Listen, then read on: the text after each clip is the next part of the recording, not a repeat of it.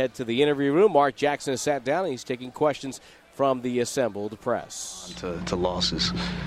Well, that's who we are, you know, individually and collectively. I have no concerns about this basketball team and its ability to bounce back, its ability to win, to compete, uh, to throw away what happened yesterday. Just um, proud of the energy, the effort. You know, defensively, you know, you hold a team to thirty-six percent, um, a team with some weapons. It's a great win for us. Let's talk about David Lee's performance tonight with the triple-double. He's been having a big year. Well, he's been great all year. And it's you can pencil in twenty and ten and then sprinkle in some other stuff around the tree. He's been that good all year long. And uh, I got two guys that's, that's playing at all-star level that should be in the all-star game if things continue to go the way they are. But David Lee was spectacular. Steph, again, was spectacular. Um, those are my leaders, and they do a great job of setting the tone, and they've been consistent all year long. Coach, uh, obviously those two guys are the leaders, but what about the this other younger nucleus that you have developing? Bunch of pros, bunch of absolute pros. Bless you. Had an opportunity to talk to, uh, you know, Festus yesterday, and just cleared things up as far as his role and what I, I'm expecting of him. And the difference is he came to me. You know, I got guys that want to be special, that want to be great, that love the game. And he said, I got you, coach. And he went after rebounds today. He protected the paint. He was active.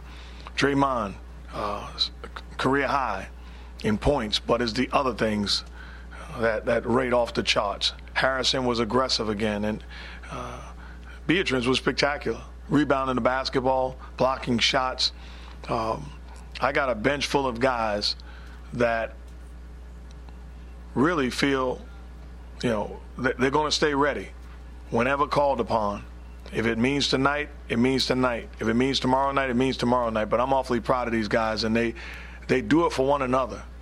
So I have no concerns coming off of a, you know, a tough loss last night. There's some people that, you know, can't understand it. But uh, we're not going to go undefeated. But we will bounce back, and we will not lay down. Mark, will you make it uh, kind of a point to, to, for want of a better term, campaign for Curry and Lee for the All-Star thing to kind of keep that? One thing I will say is that my team will not do anything to chase individual um, recognition. That being said, my responsibility as a coach, understanding what these guys mean to the success of this basketball team and to the impact that they've made at changing this culture, they deserve it. And I'd be doing them a disservice by not leading the parade, uh, acknowledging that they are very deserving of it. Now, if it doesn't happen, we're going to keep it moving, and we're going to continue to win ball games. But uh, while this mic is in front of me, I'm going to let folks know how special these guys have been. You let the Hornets back in in the fourth quarter when they came a few days ago. Was that maybe why you had your starters in until pretty close to the end of the game? No, it was the respect of that basketball team on the other side. Um, I didn't want to allow them back into the game, and I believe about the five-minute mark I made the change. It wasn't concerned about letting them back in. Um, I actually took those guys out, but it was a timeout, and I put them back in because I thought that they deserved uh, acknowledgement from the crowd. If I was a fan sitting there, I wouldn't want to be stripped of the right to let them know how much I appreciate uh, their energy, their effort, and their commitment, and they deserved it. Talk about the growth of Klay Thompson too, as part of that young nucleus. You know, he's he's been he's been special, and the scary thing is he's only going to get better. He defends. I mean, he's it, it, these two guys in the backcourt shooting the basketball is a thing of beauty. Um, you're shocked when they miss it, uh, but he's a guy that just continues to get better.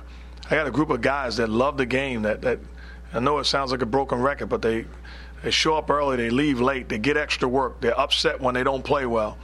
And uh, it's not normal for young guys to, to, to have that reaction. And there's a reason why we continue to stumble into wins. Steph's got fifteen threes the last two games. How is he still getting those looks when everybody knows, you know, he hits that shot? It's awfully tough when we play at our pace. When we push the basketball, we set screens, we're going to get open looks.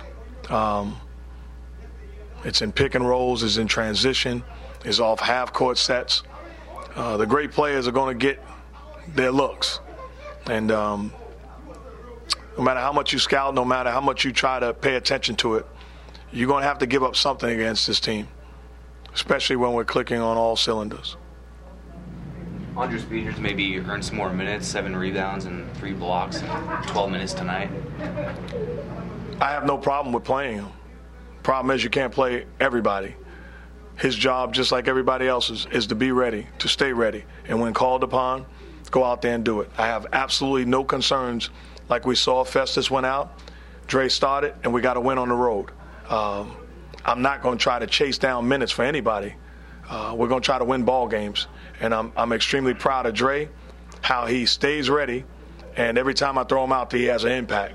Uh, that being said, uh, we'll play it by ear, and we'll continue to win ball games with everybody involved and whoever's needed on that particular night. You mentioned in the, the pregame about Mullins hurting you guys last year. What does it mean to you that you were able to shut him out tonight? Well, not just tonight, but also in that building. We did a good job of making the adjustments. He's a big guy that has three-point range. Uh, that hurt us last year from the three-point line and also in transition, also in post-ups. We've done a good job uh, in two games against these guys of not allowing him to get off offensively and making him work for everything he got. So it's a great adjustment by us. And also we have, you know, better guys at that position that can make multiple effort plays.